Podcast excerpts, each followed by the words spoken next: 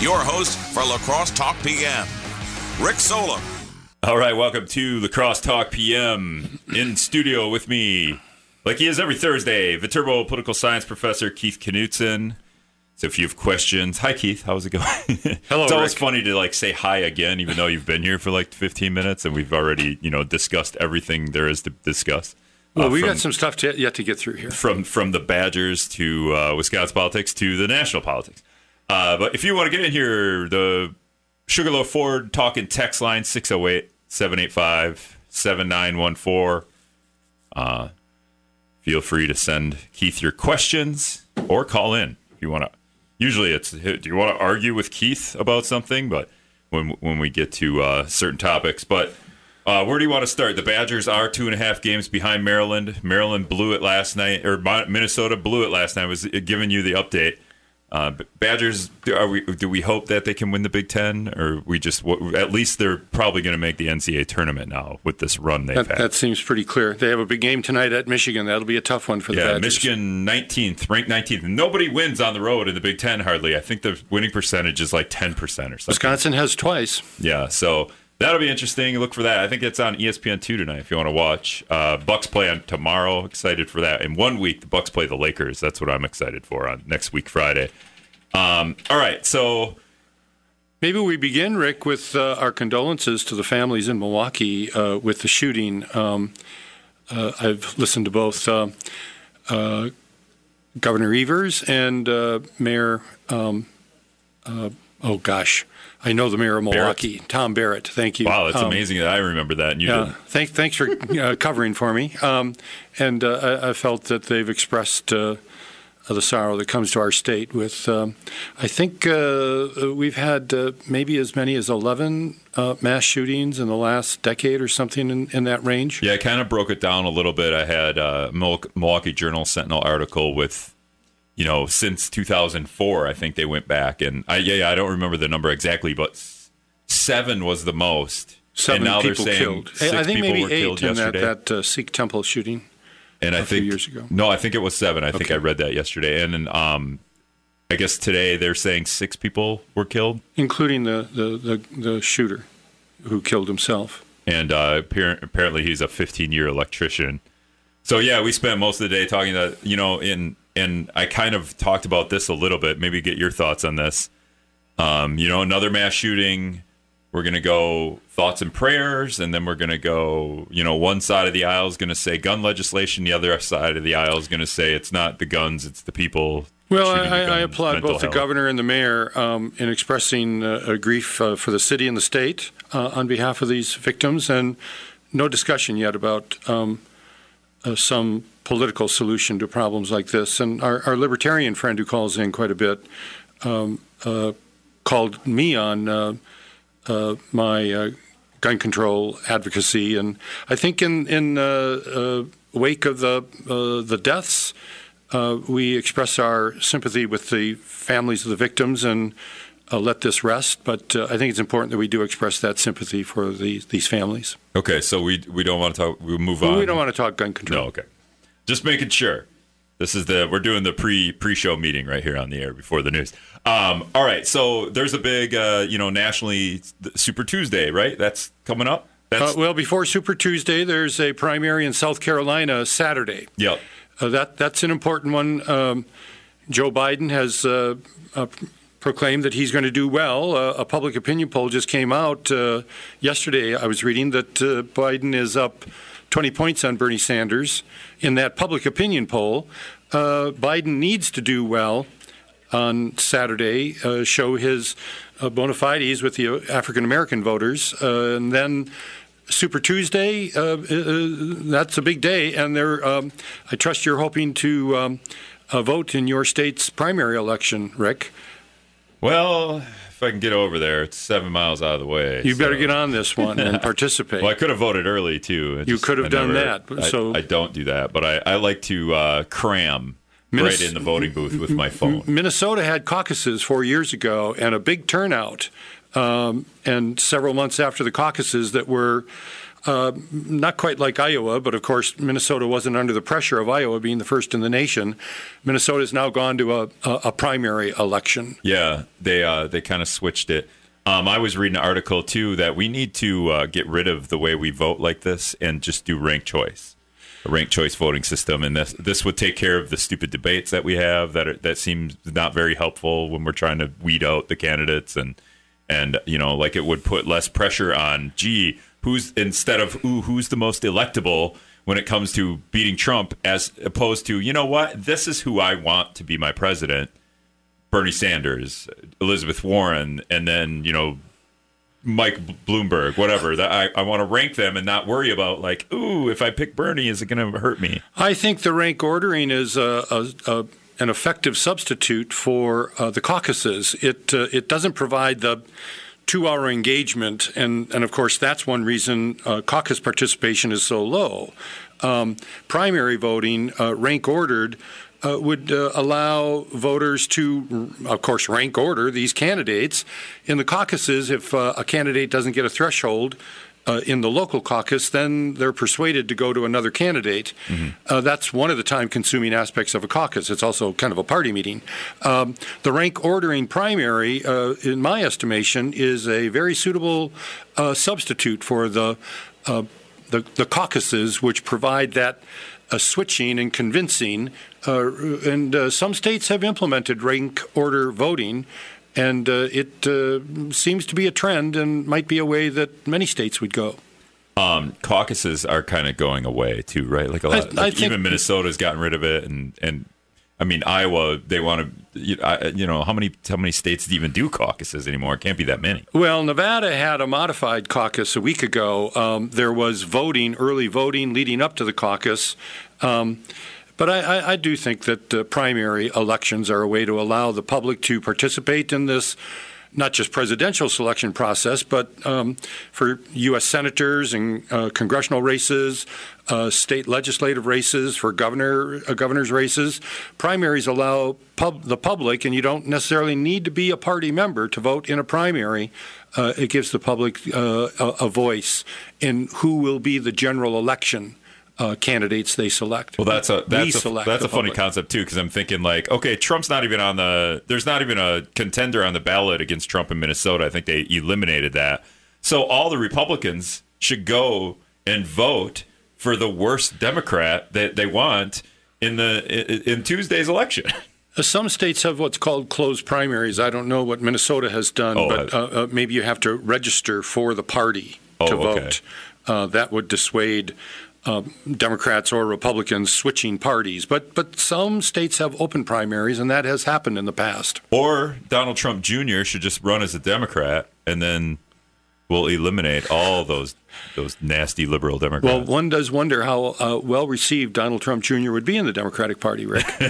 one does wonder, but and then all the Republicans can go vote for him. All right, I'm just I'm just throwing weird conspiracies out. We're gonna hit news. We'll be back in just a minute with Keith Knutson from Viterbo on Wizzo. All right, welcome back to La Crosse Talk PM. Keith Knutson, Viterbo political scientist, political science professor. I guess political scientist too. It always sounds funny to think to say that. I was, and then I'm like, no, wait, I can say it like that. That's how we. Uh, that's how we say it. Uh, in studio with me, and if you want to get in here, Stephen, call me back now 608 785 7914, the Sugarloaf Ford talking text line. Uh, just talking a little bit about the uh, you know Super Tuesdays coming up. South Carolina's voting this weekend uh, for the Democratic nominee for president, and um, yeah, so you know Minnesota is among among those states coming up next week. Will we see a lot of? Will we see candidates drop off after Tuesday? Is that typically how this would work? That's or is the, it weird that there's so many candidates and this has only happened the last two elections? I just I guess I don't have a uh, like a, a record history recorded history in my head of are there a lot of nominate nominees for president a lot of candidates to become the nominee. Um, yeah, that's right. 2012, in the Republican uh, primary process, there were uh, uh, maybe 10 oh, were, uh, okay. candidates, and th- that was really the first uh, nominating process where there was this large number. 2016, um, uh, of course, quite a few in the Republican primary. Only three in the Democratic uh, process. Uh, Martin O'Malley, the former governor of Maryland, uh, kind of a footnote to history now, uh, was the third between Bernie and uh, Hillary. Uh, and then this year in the Democratic process, as many as 20. Uh, we've had uh, recently only seven people on the debate stage, mm-hmm. and I would expect that out of uh, Super Tuesday, there will be some candidates dropping out. It, the, the, they're going to have to start uh, getting something more than 10%. The threshold uh, of uh, the percentage of votes is 15% to get any uh, delegates to the national convention. So Elizabeth Warren, who was up in the polls six months ago, uh, hasn't really made any progress in getting uh, delegates to the convention. Of course, to be held here in Wisconsin in Milwaukee this summer. Pete Buttigieg has won some delegates. Amy Klobuchar no. So these, uh, and of course Bloomberg hasn't even been on the uh, the ballot yet. Uh, so he's banking on doing well Super Tuesday. Yeah, he's all he's all in on Tuesday, huh? He's had two debates and hasn't done so well in the debates. Yeah. He's been dipping in the polls a little bit that I've been following. So if Bloomberg doesn't uh, produce on Super Tuesday, one wonders how long he can hang in there. He's got plenty of money. Well, I always wonder about that too because every time I see a political ad or start to hear one in a podcast I'm listening to, or if it's on Facebook, you know, I see sponsored and I zip right by it. I don't even look at it because I'm like, oh, brainwashed. And it doesn't matter who it is Bernie, Bloomberg, Trump. I'm just like, I'm going to skip that because it's just, a, it's an ad and I don't want to know. I don't want to hear it. And if it's, uh, I don't watch a lot of TV, so I'm not seeing a lot of commercials. And uh, when I'm in here, I, I pot, pot down the, the the, the, radio when I'm in here when the commercials. So that's on. that's the benefit of the debates. Uh, the viewers, listeners, uh, can uh, have information from the candidates unfiltered. Yes, uh, not engineered by their campaigns, and it does show us how they.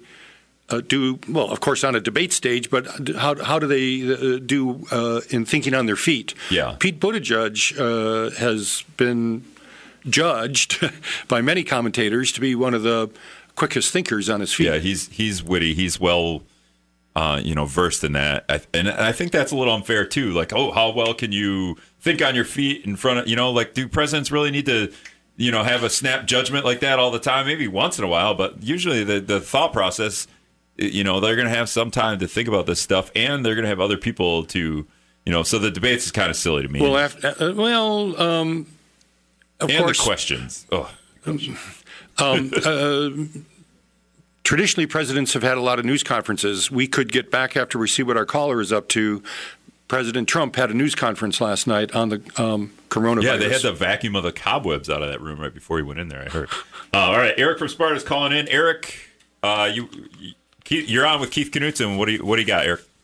I'm kind of wondering if uh, Bernie Sanders barrels his way through uh, all these uh, caucuses and stuff and he legitimately, legitimately gets the nomination, do you think the Democrat Party will try to stop him from running? Because I'm sure if he does get the nomination, the, they're going to increase the majorities in the Senate, and they're going to take the House back, so he can't pass all his giveaway uh, stuff to all your all your college kids and stuff because it just, as my old man used to say, it just ain't in the books.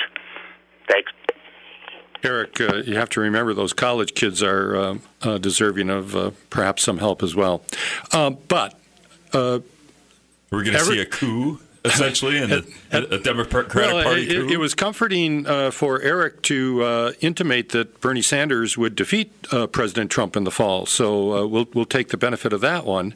Um, in the last debate, all the candidates were asked will you respect the nominating rules? And uh, six out of seven raised their hands and said yes. Bernie did not.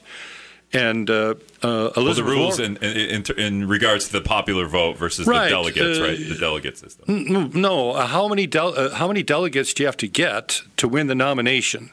Um, and Bernie's position is if he comes in with a, a plurality, that is more convention delegates than any of the rest of the candidates, but he does not have a majority. Yeah.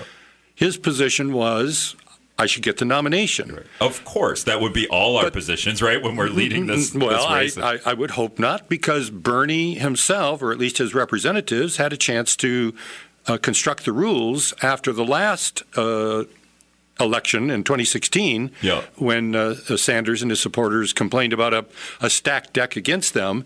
This time around, uh, Sanders representatives established the rules. And so the rules of the Democratic Party are in this first uh, convention round of delegates, you have to get a majority. Okay. And if Bernie has a plurality but not a majority, his position would seem to be I should still be the nominee. What what happens then next? What ha- Then there are these super delegates The who superdelegates uh, come to there are play, okay. 500 of them now that would uh, get to uh, voice Okay. ha- have a voice in, in this outcome. Did the super delegates, if I remember right, did they have a say in how this went down, or did Hillary have enough before before they they got involved last time? Uh, Hillary certainly had more delegates than Bernie. Bernie won about 45 percent uh, uh, last time around.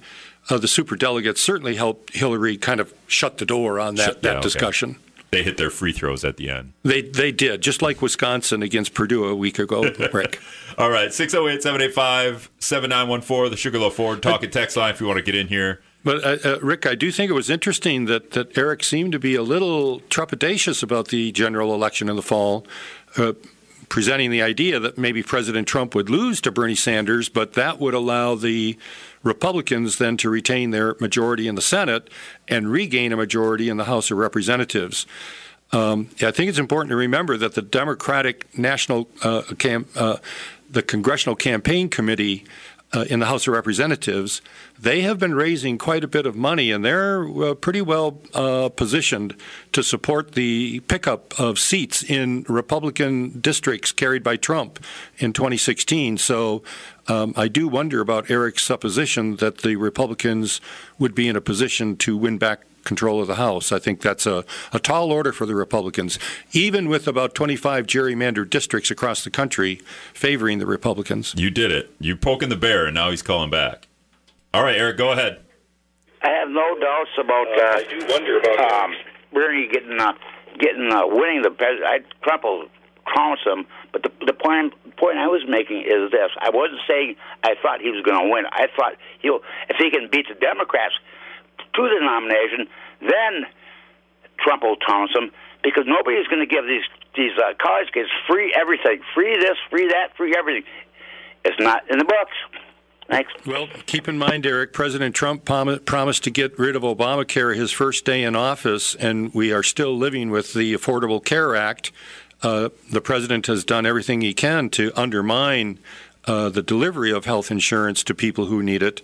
Um, so, whatever Sanders is promising, uh, it would have to go through the Congress of the United States. And I would say, even with a democratically controlled Congress, Bernie Sanders would have a tough time getting Medicare for all, um, uh, tuition at state universities for um, all of our, our uh, university attendees.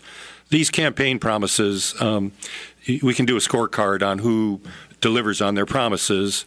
Um, and I think we should then go back to President Obama in his first two years. He delivered on his promise for um, uh, health insurance reform and got some banking regulation, uh, almost a dozen other major pieces of legislation. Uh, so President Obama did come through in his first two years. Unfortunately, uh, from my perspective, uh, the Tea Party won a carried the day for the Republicans in the 2010 midterm elections, and the Republicans won control of the House and uh, put the kibosh on any further really positive, uh, from my perspective, legislative developments. All right, we're going to hit Scott's comment, the news. I'm going to yell at Keith about trouncing Bernie here. Eric and you guys are ganging up on Bernie. Leave him alone. All right, we're gonna, we'll be back after this. All right, welcome back to La Crosse Talk PM. Keith Knutson, Viterbo political science professor, in studio with me. You got questions? We got a couple of texts to get to. Uh, if you want to call 608 785 7914, the Sugarloaf Ford talking text line. Um, I don't know why this is a text, but uh, who is it? Tom texted in. How much has the national debt increased in the previous three and a half years? A fair question, he says. I don't know why he's. I don't care if it's fair or unfair, uh, but it, for some reason he's asking about the national debt. Um, do we care about national debt anymore? Do we care that we don't care anymore, right? Well, I think we should. Um, we um, Democrats are beginning to say that uh, the discussion of the national debt um, gets to be a, stacked against them.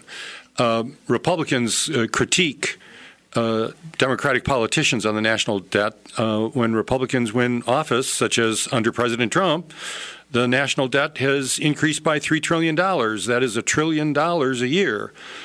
Almost half of that uh, engineered by uh, the tax cut that uh, the president uh, advocated, didn't really campaign on. Um, president Trump campaigned on uh, preserving welfare entitlement benefits that many Republicans, of course, are uh, important recipients of. So yeah, uh, it's a big surprise that the super rich president would cut taxes on himself. I mean, the big surprise there. like, um, it's, you know, it's comical. Uh, well, but we're going to go with it. During the break, you were talking about your state, Minnesota, our state, Wisconsin. We now have budget surpluses. What are we going to do with that money? Do we return it to the taxpayers? I bet uh, Eric might call back in. It'd be fun to talk with you once again, Eric. Um, uh, looking for that, but uh, the general public might be better off if we invest that money into social programs, support uh, child care, uh, actually uh, uh, get health insurance to people who don't have it in our state. Sometimes we can improve our lives collectively as opposed to engaging in the individual lowering of taxes. Generally, uh, the high income uh, taxpayers, the, the earners, are going to get the tax breaks. And uh, one of the things that's driving the kind of uh, uh politics of extremism today, uh, uh, that is President Trump and Bernie Sanders, people are upset that their lives are not being improved.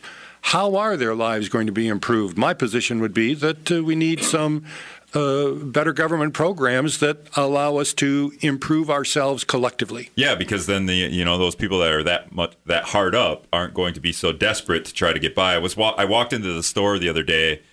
I had to return something, and they have a clerk there to you know check your to put a little sticker on it to make sure that you walked in with the item. And, and she like apologized to me and she's like sorry i have to do this i think she had to scan it too like with the the gun you know just to what for whatever reason she's like sorry, I have to do this. You know, we've had a lot of you know thefts, you know, recently or in the you know however long ago, and she's like, we're just making sure that when you bring something in, that it's not something that that's stolen or you know when you walk out if you walk out with it. And I, and she's just and I'm like, hey, you don't have to apologize. I go, you know, people are pretty hard up right now. I think a lot of that's happening because you know people are getting desperate and they're they're having to uh, you know go go after this this way. They have to steal stuff or you know, sink to that level is what I was trying to spit out there. But, um, and she was like, "Oh, do you think? Do you think that's why?" And I was like, "Well, yeah, kind of. I mean, there's other reasons, but yeah, a lot of people are hard up."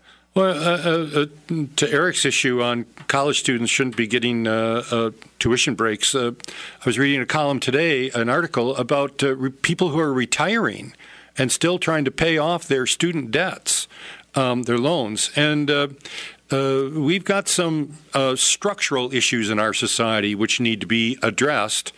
And so far, under three years of President Trump, uh, I would say we've not addressed these structural issues. Yeah, I have a friend that's a dentist, and he's in gigantic debt because of dental school. So hundreds of thousands of dollars. And you're like, well, you know, when I argue about Medicare for all, he's like, well, I'm this far in debt. Like, and then, you know, the the the health insurance the way it is, you know, some of the some of the Medicare or whatever the government when when the government funds, you know, some people's health care, they don't pay like dentists or doctors enough. The, the like differences. Right. So the dentists don't always want to take the people on these public benefits because and I'm like, well, then that's we have to address that. Like we have to figure that out. And or or maybe you're you're so far in debt that you need more money to charge for dental school or whatever. So, oh, where where would that problem be solved? A college tuition. We need to think about that because how much did college cost when you went to college? Probably not not a ton, huh? Not not nearly what it is today. Not twenty thousand a year. Of course, I'm pretty old, Rick. Okay. Did they even have college? Uh, all right, we're going to go to the phones. I think Joe is calling in. Joe, you're on La Crosse Talk PM with Viter- uh, Viterbo's Keith Knutson. Go ahead, man. Hey guys. Hey. Um, so my question is, where were both parties when the predatory uh, lenders were out giving these school loans out for 10% hmm. or 20%, whatever interest? Where were both parties when the federal government was relaxing rules on prescriptions for opioids. Where were all the both of these parties when all this was going on? You know, you can look at it and say the government started a war in Afghanistan and then needed a place for all those poppies to go.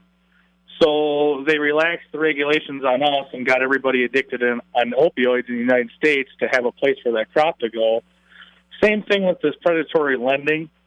So where were all these parties when now the Democrats want everybody to clean the mess up? Where were they when they were allowing all these predatory loans, predatory opioid prescriptions, relaxing regulations on drug manufacturers? Where were they when all that was going on? But now they want all of us to clean it up.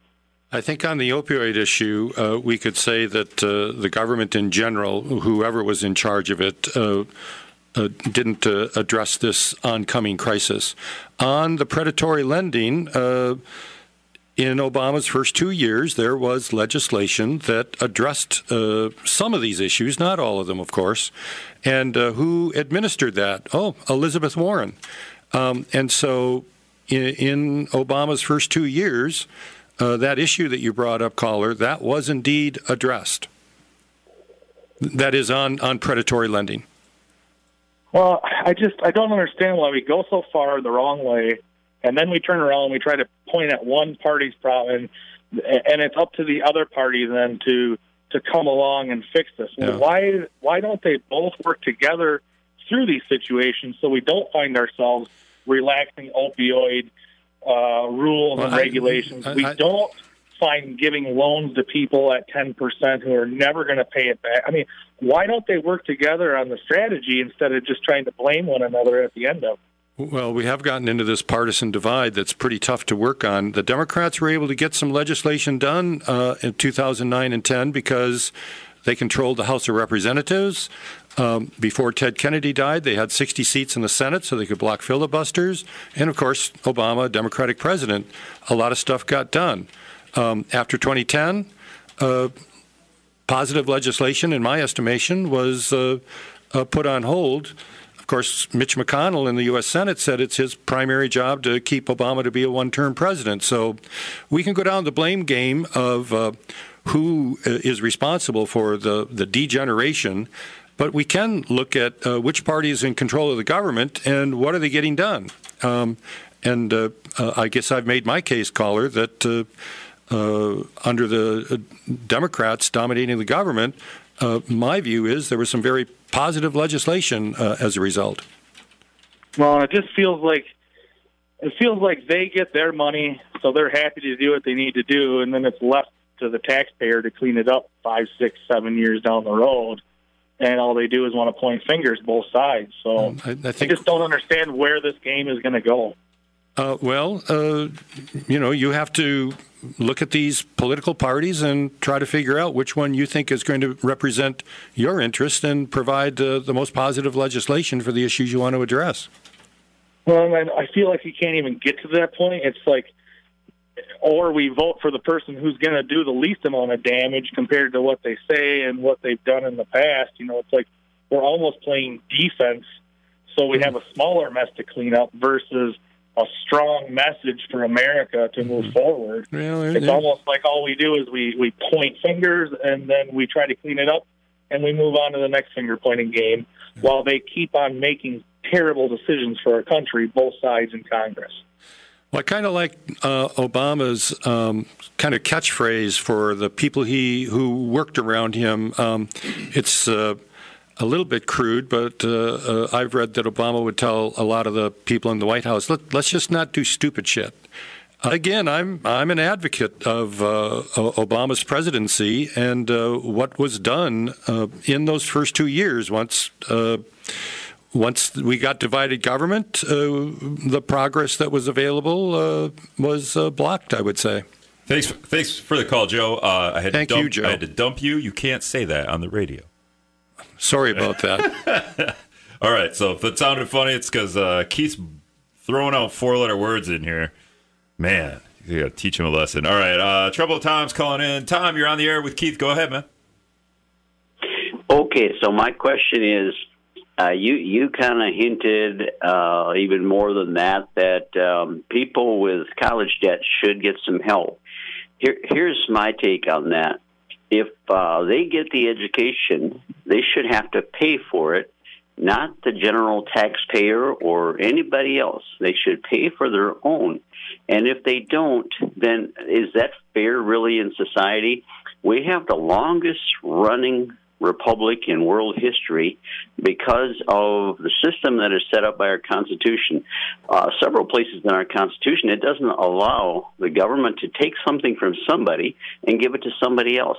So, my, but my bottom line question for you is why do you think that the uh, people should have to pay for someone else's education? So, the government of the United States has provided uh, educational aid at least since World War II. Uh, one of the uh, uh most productive government policies uh, in United States history, um, with the exception, is, uh, this is not Social Security, probably the most productive, the GI Bill of Rights after World War II, where veterans got uh, assistance from the government, uh, money from the government to go to to go to university, to go to college. As a matter of fact, after I got, after I got out of the Navy, uh, the GI Bill uh, helped helped me go to college. So we know from that experience that government assistance to get an education can lead to a very positive uh, outcome. Uh, the roaring economy that resulted after World War II, not exclusively because of the GI Bill, but uh, a very important contributing factor. So, if we help educate our fellow citizens uh, to become more productive, uh, in the long run, that should uh, help everyone involved in terms of growing our collective wealth. That, that's where I'm coming from, caller. Fair enough. Now, what I'll suggest is that we do offer and have forever uh, free education kindergarten through high school. Now, you say GI Bill. First of all, you, you cannot cl- include the GI Bill in there. That is something that these people earned. And it is not something that's being extorted from the taxpayer. That's something that's being earned for a service that they provided. So, um, I and I, I agree. Education is wonderful, but it, there is no way that in a stable society that we should give away free education to people for after college.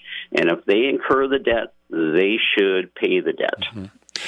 Uh, one of the things we know, and I'm a person who um, has been working in higher education now for 30 years, so, uh, uh, caller, you'll recognize I'm uh, perhaps part of the problem, and I need need to be upfront on that.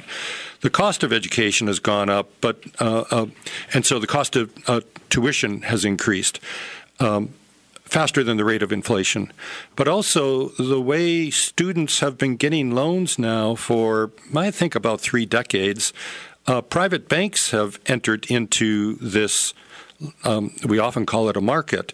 And uh, a lot of these student loans are held by private banks, and so we've got the profit motive there. It's not uh, government still provides some educational assistance to students, and I don't know the percentages, caller, but uh, a significant percentage is private bank loans, um, where uh, some of those rates, um, how they're regulated, uh, I'm not certain, but there are some pretty high interest rates there. And I, uh, uh, again, the first two years of the Obama administration, these kinds of issues were attempted to be addressed. All right, we got to take a quick break. We'll be back to wrap up with Keith Knutson after this.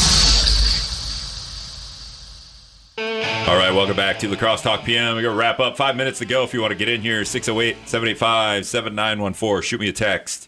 Uh, we're going to get to some of these texts, Keith. Uh, libertarian guy texts in. So, a couple of different subjects here. We hit one or the other. Um, and I'm going to try to decipher his talk to text because he's driving home. Uh, if someone forces people to take opioids, it seems like we've lost the fact that you can only control your own behavior, not the behavior of others. Um, so I guess he's is he saying? So, I guess he's saying that it's up up to yourself to take or not take opioids. Uh, that, well, that I, one seems like off topic. His other text says, uh, uh, "Where's the belief in personal responsibility? Did somebody force students to go into debt?" So I guess you know, like I'm going to go to college. It's going to cost me twenty five thousand a year to go to Viterbo. Maybe Viterbo's a private school. I'm just going to do it because that's um, like did somebody sure. force them? Well, I don't think people can be forced to go to school. Um, this is a social promise, and uh, boy, I really appreciate all these messages from Libertarian Guy because he does um, make me think, and hopefully our listening audience. Look, this is part of the social promise that, um, and we know from the outcomes, people who graduate from a college university, their lifetime income earning uh, will be uh, twice as much as any high school classmates who uh, generally don't go to university. Now, look, there are lots of exceptions, but this is the big picture data. So uh, I would say to libertarian guy that we've got this social promise to young people go to into higher education. Um, if you have to go into debt, okay, do it because uh, uh you should get a um, a return on this I'm going to call it an investment. Yeah, investing um, in yourself, right? Uh, the best person you can invest in. But of course, uh, sociologists have tracked uh, people who graduate from high school in the Great Depression, uh, college out of the Great Recession, and some people hit a bad patch and they can't control that. That is, if uh, a student graduated in 2008, that person's lifelong income earning is going to be diminished simply because the person graduated in 2008. There was a Great Recession, 10, almost 10% unemployment.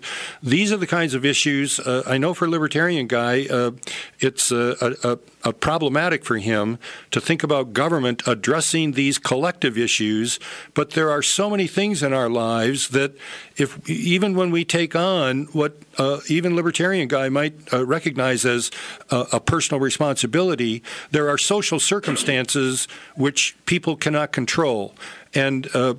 Uh, those social circumstances then might lead us back to his first question. What about the opioid issue? Of course, many people suffering physical pain.